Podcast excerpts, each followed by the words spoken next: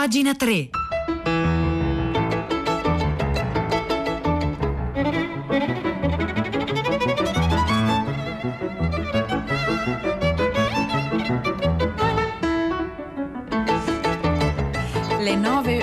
Minuto, anzi le 9, due minuti di mercoledì 24 febbraio 2021. Buongiorno a tutti da Silvia Bencivelli, anche oggi al microfono di pagina 3, la cultura nei giornali, nel web e nelle riviste. Lo avrete sentito, lo abbiamo sentito, eh, ieri è mancato Lorenz Ferlinghetti. Il 24 marzo avrebbe compiuto 102 anni. Lorenz Ferlinghetti, poeta, artista, ma anche libraio e anche editore. Ed è nei panni di editore che ha aiutato a svelare un'epoca, quella dei cosiddetti scrittori della Beat Generation. Oggi ne parlano tutti i giornali, ne abbiamo parlato anche noi a Radio 3 in questi anni. Trovate sul nostro sito una grande radio dedicata a Ferlinghetti di un paio d'anni fa, in occasione dei suoi 100 anni e tanti articoli anche linkati alla pagina web di pagina 3, la puntata di oggi, troverete linkato un articolo che lo racconta, che racconta Ferlinghetti proprio come editore e quello di un editore italiano, Marco Cassini, di un'altra generazione che però lo riportò in Italia dopo anni in cui qui sembrava dimenticato. Ma l'articolo che vi vogliamo proporre stamani è un articolo che viene dal periodico dell'ANPI, Associazione Nazionale Partigiani d'Italia. L'articolo si intitola Ferlinghetti alla ricerca del padre e lo firma Silvio Masullo. Cerco il mio vecchio che non ho mai conosciuto. Così scriveva nell'autobiografia Lawrence Ferlinghetti dalla sua City Lights, la libreria di San Francisco che per prima aveva pubblicato volumi tascabili ed era stata l'icona e il punto di riferimento della Beat Generation e di scrittori del calibro di Jack Kerouac ed Allen Ginsberg. Il vecchio era il papà, il papà di, di Lawrence, Carlo, che Lawrence non aveva mai conosciuto perché Carlo era morto nell'ottobre del 1918, a pochi mesi dalla sua nascita.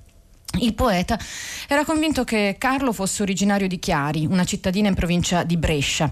Vi era arrivato, come abbiamo personalmente verificato, scrive Silvio Masullo sul periodico dell'Ampi, Patria Indipendente, vi era arrivato Carlo da, um, a, a, bordo di una nave passeggeri che si chiamava la Touraine ed era arrivato presso Ellis Island. La Touraine era una nave che batteva rotte transatlantiche che legherà la sua storia anche all'allarme sullo stato dei ghiacci dell'Atlantico. Carlo Ferlinghetti Ferlinghetti, che cambierà successivamente il suo cognome in Ferling, si era imbarcato probabilmente da Le Havre. Da lì occorrevano quasi sette giorni di viaggio per approdare appunto a Ellis Island, alle porte di New York. Per ritrovare il papà, il poeta Lawrence aveva preso contatti con l'unica famiglia Ferlinghetti residente a Chiari, Riccardo Ferlinghetti e la moglie Fausta Morandini, perché era persuaso che fossero suoi parenti, anche per via di una somiglianza tra Riccardo Ferlinghetti e Lorenzo, il figlio del poeta poeta. La ricerca fu condivisa con Riccardo e Fausta e durò tre mesi tra comuni e archivi e si concluse pochi giorni prima del Natale 2004 con una, not- una notizia meravigliosa. Carlo Ferringhetti infatti era nato a Brescia città, in contrada Cossere, spero che si dica Cossere o Cossere, mi perdonino i bresciani, insomma era nato in contrada Cossere al numero 2092 alle ore 16 del giovedì 14 marzo 1872. A ritrovarne l'atto di nascita fu un impiegato dell'anagrafe di Brescia, anche lui artista e manco a dirlo cultore della Beat Generation, Giuseppe Morandini.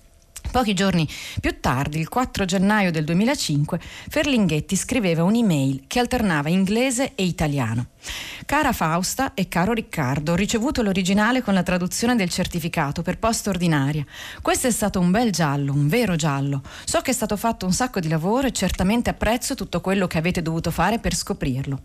Un altro messaggio di posta elettronica scritto il 21 giugno 2006 dall'indirizzo della City Lights, Lights eh, ci esprimeva la sua enorme gratitudine e anticipava l'intenzione di scrivere al sottoscritto all'indirizzo di casa non disponendo di quello elettronico. Lawrence si era recato in incognito nell'ottobre del 2005 in contrada Cossere, appunto a Brescia, nel cuore della vecchia Brescia, ed era stato scambiato per un ladro.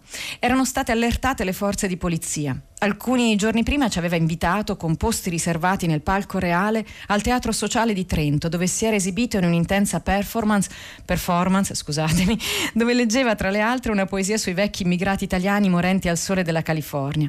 In conclusione dello spettacolo avevamo partecipato entusiasti, unitamente agli altri spettatori dei loggioni, al lancio di migliaia di foglietti contenenti poesie. Dando vita a una pioggia dall'impronta dadaista e futurista. Questo che scrive Silvio Masullo, il, il giornale da cui stiamo leggendo si chiama Patria Indipendente, il periodico dell'AMPI, Associazione Nazionale Partigiani d'Italia, e prosegue con raccontare eh, Lorenz Ferlinghetti in guerra, aveva capitaneato caccia sommergibile, aveva partecipato allo sbarco in Normandia, aveva anche conosciuto per contatto diretto i campi di prigionia degli italiani che furono arrestati negli Stati Uniti dopo l'inizio del conflitto mondiale.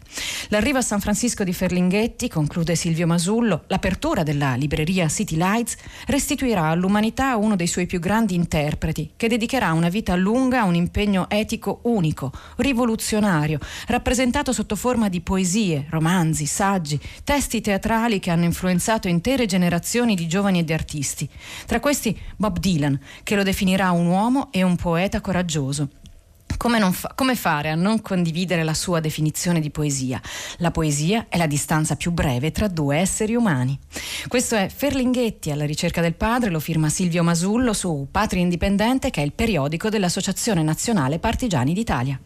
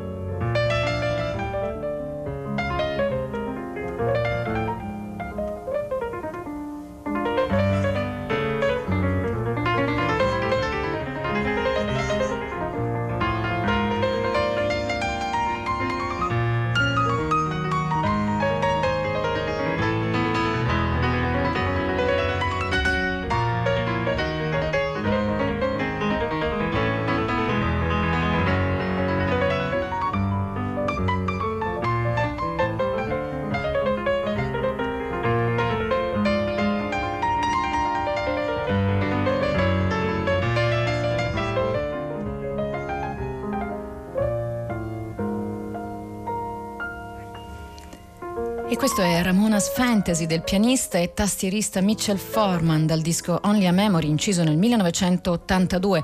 Mitchell Forman, musicista americano classe 1956. Qui al 335 5634 296 che è il numero per ricevere i vostri messaggi nel corso delle nostre dirette stanno arrivando alcuni messaggi su Ferlinghetti. Pasquale da Belluno ci scrive la carta può bruciare ma le parole fuggiranno. Questa è una frase di Ferlinghetti con cui Pasquale lo vuole ricordare. Poi c'è Flora che ci ricorda che la storia del padre viene anche ricordata in un libro di Ferlinghetti, Little Boy. Eh, continuate a scriverci qui al 335 56 34 296. Noi continuiamo a leggere le pagine culturali dei giornali di oggi, ci raccontano storie del passato. Per esempio, Dublino dedicherà una targa a Violet Gibson, la donna che nel 1926 sparò a Mussolini. Questo è un ricordo presente di un episodio del passato che qui in Italia forse conosciamo poco. Ne parla Leonardo Bianchi su vice.com. Il Consiglio Comunale di Dublino ha approvato una mozione in cui si impegna a dedicare una targa commemorativa a Violet Gibson. 7 aprile del 1926 Gibson tentò di uccidere Benito Mussolini, uno degli attentati che arrivò più vicini al compimento. Gibson era un personaggio complesso di origine aristocratica, era arrivato in Italia dopo una vita turbolenta e aveva maturato la convinzione di dover uccidere Benito Mussolini. All'epoca il regime fascista si stava consolidando guidando c'era già stato l'assassinio di Giacomo Matteotti e l'approvazione delle leggi fascistissime. Gibson aveva 50 anni, si avvicinò a Mussolini fuori dal Campidoglio e aprì il fuoco. Il dittatore venne però raggiunto solo di striscio sul naso. Gibson fu poi eh, rimpatriata, fu riportata nel Regno Unito e venne internata in manicomio. Oggi la sua storia, che a lungo è stata sconosciuta, conosciuta sia in Irlanda sia in Italia, scrive Leonardo Bianchi sulla rivista online vice.com, è tornata alla luce, prima con un libro di una decina d'anni fa dal titolo La donna che sparò a Mussolini, pubblicato in Italia da Feltrinelli, e poi con un documentario radiofonico trasmesso negli anni passati dall'emittente irlandese RTE. Come riporta la stessa RTE è probabile che le condizioni mentali della donna siano state esagerate di proposito. Il consigliere comunale di Dublino ha ricordato alla BBC di voler rendere omaggio all'impegno politico di una donna definita antifascista convinta e di rimetterla nel posto che le spetta nella storia delle donne irlandesi e di questa nazione. Peraltro, ha proseguito il consigliere comunale, se lo stesso gesto fosse stato compiuto da un uomo probabilmente sarebbe stato celebrato con una statua, ma siccome era una donna è stata invece dichiarata pazza e sbattuta in un manicomio. Questo articolo lo trovate sulla rivista online vice.com e si intitola Dublino dedicherà una targa a Violet Gibson, la donna che nel 1926 sparò a Mussolini.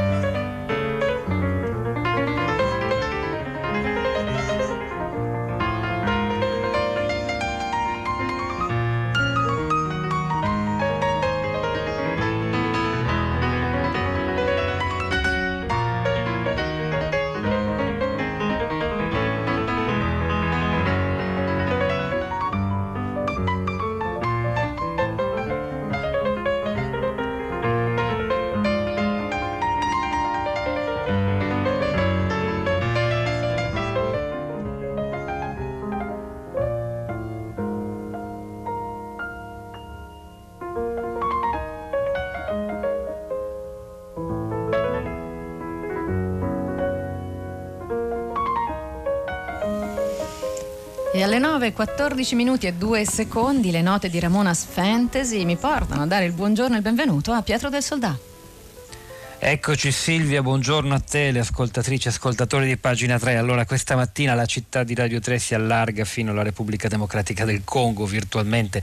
Parliamo anche noi, lo ha già fatto ieri Radio 3 Mondo, del tragico eh, assassinio dell'ambasciatore italiano Luca Tanasio, del carabiniere Vittorio Iacovacci che viaggiava con lui e del loro, eh, e del loro autista. Un delitto di cui eh, si sta parlando molto, molta attenzione da parte dei giornali, dei media, dei social media, dimostrando anche anche, di questo mm, parleremo nella trasmissione, eh, un'attenzione e una sensibilità nei confronti del lavoro della diplomazia italiana. Si sta un po' scoprendo, grazie ai noi, alla morte di questo giovane uomo, poco più che quarantenne, un volto diverso, forse non scontato, della diplomazia che in molti paesi, soprattutto in difficoltà, in enorme crisi come il Congo da decenni, svolgono un ruolo di, al fianco delle organizzazioni umanitarie, improntato non tanto a rappresentare e difendere gli interessi dell'Italia altrove, ma a lavorare insieme per la costruzione di contesti sani, sicuri, democratici nei paesi in cui stanno. Questa era un po' lo, la missione diplomatica di Attanasio e di tanti suoi colleghi che ritroviamo anche intervistati oggi sui giornali. Quindi noi affronteremo questo lato,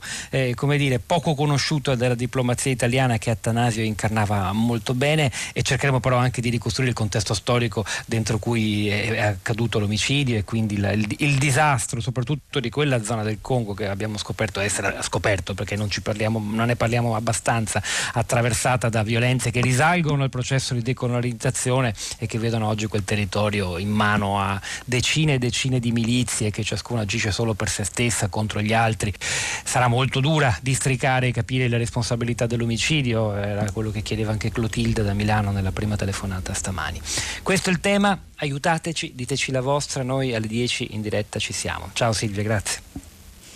Grazie Pietro, buon lavoro. Ricordo di nuovo il numero di sms 335 5634 296. C'è chi ci scrive che vita Ferlinghetti e eh, chi ci corregge per fortuna sulla pronuncia della, eh, del quartiere di Brescia pare che sia Cosere. Qui è scritto anzi Cosire con un accento acuto. Ma noi andiamo avanti con la lettura delle pagine culturali dei giornali. Oggi sul quotidiano Domani Daniele Susini, che è uno storico, riflette sul mestiere dello storico e sugli attentati della della politica e scrive Da qualche anno in Italia e in Europa c'è un particolare fermento sulle dispute di ordine storico. Nel nostro paese negli ultimi anni si possono annoverare due grandi casi. Giampaolo Pansa, con il suo accanimento sui cosiddetti crimini partigiani, e parallelamente la questione delle foibe e dell'esodo giuliano-dalmata. A livello europeo la situazione è ancora più articolata. In Germania si discute dei crimini compiuti dall'Armata Rossa e dei bombardamenti a tappeto che hanno riguardato, ad esempio, Dresda. In Polonia, in Polonia è ancora peggio. Lì si mischiano le questioni sull'antisemitismo interno e le problematiche sollevate dalla successiva occupazione sovietica. E lo stesso tipo di polemiche le troviamo anche in alcuni paesi baltici. Quali sono le conseguenze sul presente? Per esempio, lo scorso anno è stato il 75 anniversario dell'arrivo dei russi ad Auschwitz. I paesi principalmente interessati a quella storia, cioè Russia, Polonia e Israele, si sono scambiati numerosi e pesanti accuse.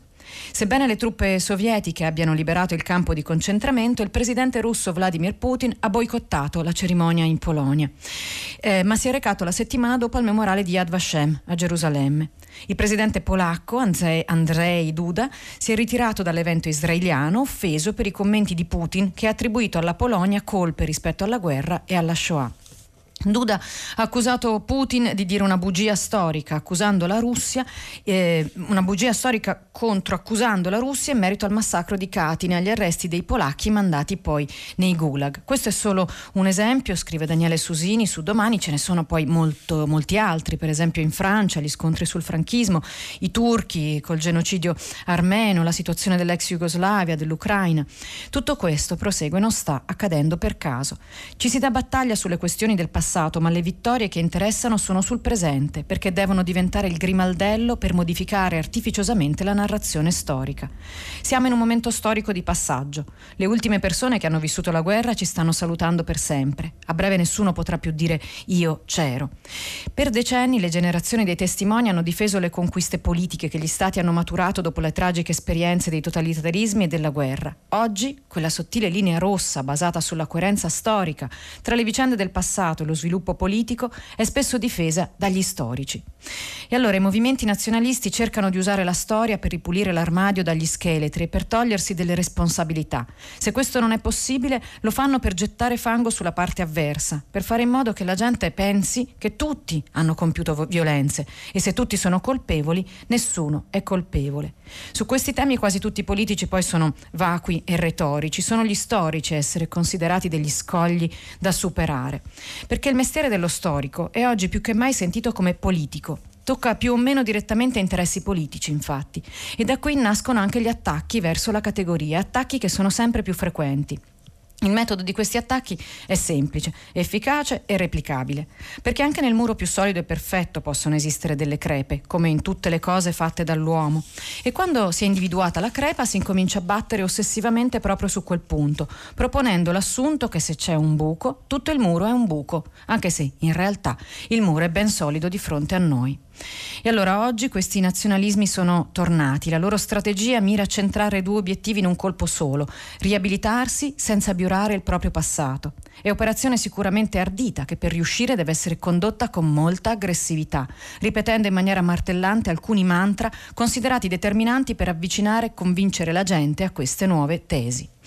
E allora eh, alcuni, questo spiega alcuni, alcuni, attacchi ricevuti da storici oggi, per esempio in Italia quello che sta accadendo allo storico Eric Gobetti, reo di aver scritto un libro sulle foibe, e poi, e poi c'è la frase di Mark Bloch con cui Daniele Susini, lo storico, conclude questo articolo sul quotidiano di oggi, frase che arriva dal testo Il mestiere dello storico il tentativo, eh, Mark Bloch scrive, l'incomprensione del presente cresce fatalmente dall'ignoranza del passato. E allora il tentativo è proprio questo, intorbidire le responsabilità, mischiare vittime e carnefici, confondere il lettore e intimorire gli storici. Siamo in un passaggio storico epocale. La storia, unitamente alla civiltà, sono un argine indispensabile contro l'autoritarismo che ha già sconvolto il mondo. La nostra società ha bisogno anche del lavoro degli storici per ancorarsi alla democrazia che sta perdendo le radici dove è risorta circa 80 anni anni fa.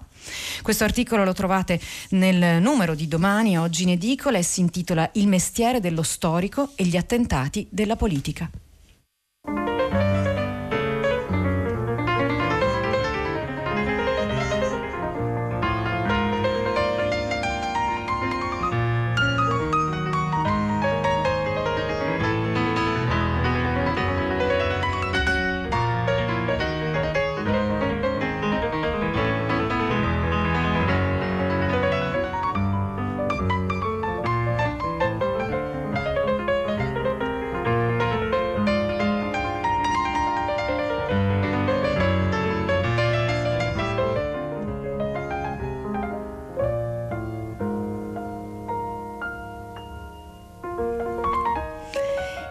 C'è chi come Davide propone di mettere una targa dedicata a Violet Gibson anche a Roma, qui al 335 5634 296. Sono le 9, 22 minuti e 18 secondi e noi con la proposta di Davide che affidiamo alle note di questo Ramonas Fantasy proseguiamo la lettura dei giornali di oggi. Oggi la poetessa Patrizia Valduga sul Fatto Quotidiano racconta Baudelaire e Flaubert, due inventori della modernità. Questo è una sintesi della postfazione introduzione che Patrizia Valduga ha scritto a eh, Baudelaire Flaubert, con Flaubert tra parentesi, di Giovanni Raboni, il eh, poeta critico che è stato poeta e critico, è stato traduttore di Baudelaire e Flaubert, ma anche di Proust, Apollinaire e anche curatore delle, delle loro opere. Un libro che uscirà in ottobre per Enaudi. E Patrizia Valduga scrive 1821. Il 9 aprile è nato Charles Baudelaire, il 12 dicembre Gustave Flaubert. Omaggiamo questo doppio centenario e sia un doppio vaccino contro tanta virulenta pseudoletteratura. A scorrere le loro vite si trovano coincidenze che è impossibile non rilevare. Le madri, Caroline Dufay e Anne-Justine Caroline Fleuriot, chiamata Caroline anche lei, come poi la sorella e la nipote di Flaubert, sono nate nello stesso anno, il 1793. Sono nate anche lo stesso mese, a settembre, e sono morte a pochi mesi di distanza, entrambe più o meno intorno agli 80 anni. Uno eh, è parigino, l'altro è normanno, ma la madre del parigino si trasferirà in Normandia e quella del normanno andrà spesso a Parigi nei lunghi soggiorni del figlio. Entrambi, Baudelaire e Flaubert, si iscrivono a legge, ma invece di studiare fanno amicizie tra artisti e letterati, scrivono, frequentano teatri e bordelli, prendono la sifilide, hanno disturbi nervosi. Nessuno dei due si sposa né si riproduce. Sono processati nel 1857 per immolari- immoralità scusatemi, a causa del loro primo libro, Madame Bovary e Le Fleur. Madame Bovary che esce in aprile e Le Fleur che esce in giugno.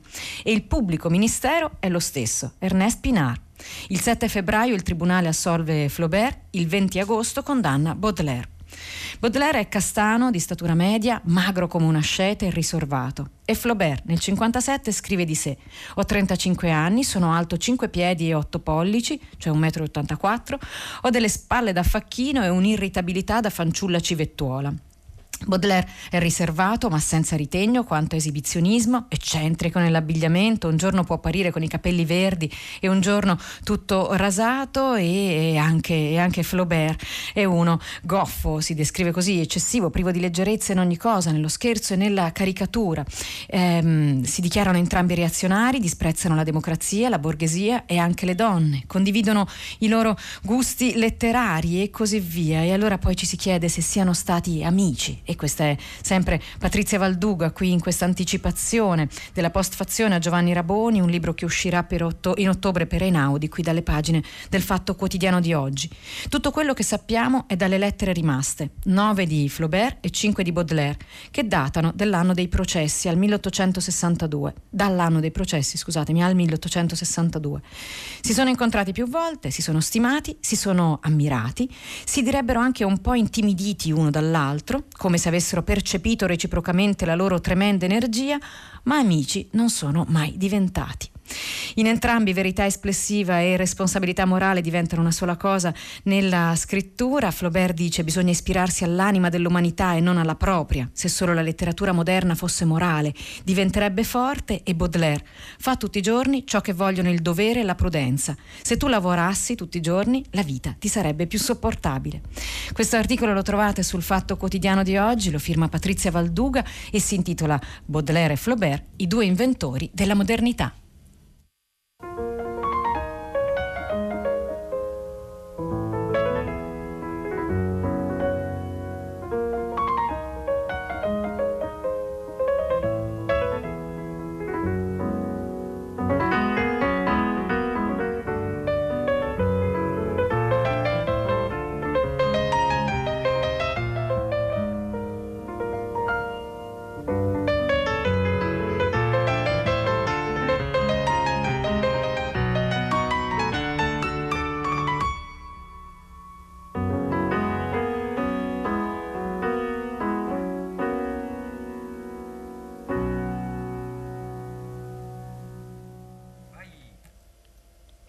E qui con le ultime note di questo Mitchell Forman finalmente abbiamo risolto l'enigma su come si pronunci la contrada dove è nato il papà di Lorenz Ferlinghetti, contrada delle Cossere, quartiere Carmine, Brescia. Ringraziamo Marco e altri ascoltatori che non si sono firmati, che ci hanno aiutato a risolvere questo imbarazzante problema. Contrada Cossere, grazie ancora.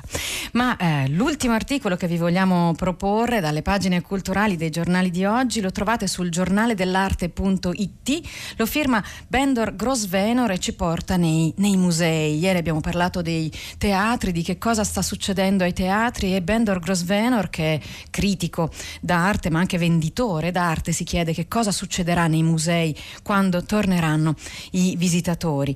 Um, Bendor Grosvenor si preoccupa soprattutto della brusca chiusura dei musei in Gran Bretagna spiegata dal governo con la necessità di proteggere il personale. I direttori dei musei, spiega, hanno giustamente dichiarato che nonostante l'importanza delle collezioni, ciò che conta è la salute delle persone che vi lavorano, Quest'anno, quasi un anno dopo, il comportamento ha rivelato ciò che conta davvero, cioè il risultato finale. Le persone per le quali questo assioma è massimamente ovvio sono quelle che hanno perso il lavoro.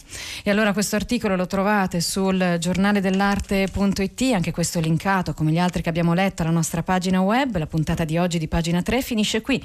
Io vi saluto insieme al tecnico Danilo Martini, Angela Landini in redazione, Cristiana Castellotti e poi Piero Pugliese in regia e Maria Chiara Berenec alla cura del programma. Un un saluto a tutti da Silvia Bencivelli, appuntamento con pagina 3, come sempre qui per domani alle ore 9.